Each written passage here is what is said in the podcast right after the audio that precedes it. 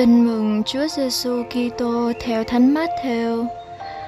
Khi ấy, Chúa Giêsu cất tiếng nói rằng: Lạy Cha là Chúa trời đất, con xưng tụng Cha, vì Cha đã giấu không cho những người hiền triết và khôn ngoan biết những điều ấy, mà lại mặc khải cho những kẻ bé mọn. Vâng, lạy Cha, vì ý Cha muốn như vậy. Mọi sự đã được Cha ta trao phó cho ta, và không ai biết con trừ ra Cha, và cũng không ai biết Cha trừ ra con và kẻ mà con muốn mặc khải cho.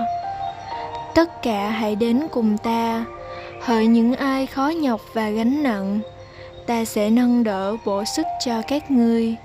Hãy mang lấy ích của ta và hãy học cùng ta, vì ta hiền lành và khiêm nhượng trong lòng, và tâm hồn các ngươi sẽ gặp được bình an.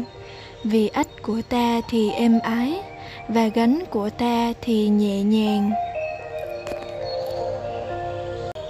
Suy niệm, chiêm ngắm Thánh Tâm Chúa Giêsu, nơi trái tim bị đâm thâu của Ngài trên thập giá, để chúng ta cảm nghiệm được phần nào tình yêu của Thiên Chúa.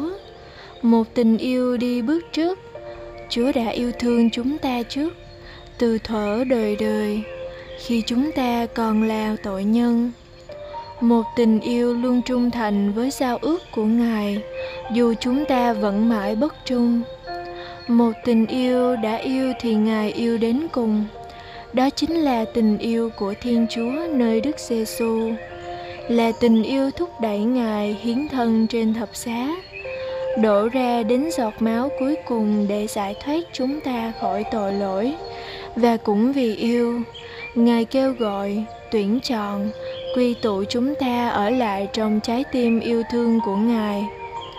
Ai ở lại trong tình yêu thì ở lại trong Thiên Chúa, và Thiên Chúa ở lại trong người ấy. Mời bạn, tình yêu của Thánh Tâm Chúa Giêsu đó đang mời gọi bạn. Tất cả những ai đang vất vả mang gánh nặng nề, hãy đến cùng tôi, tôi sẽ cho nghỉ ngơi bồi dưỡng. Trước lời mời gọi ấm áp từ trái tim yêu thương thánh thiện của Chúa, bạn đáp lại thế nào? Chia sẻ.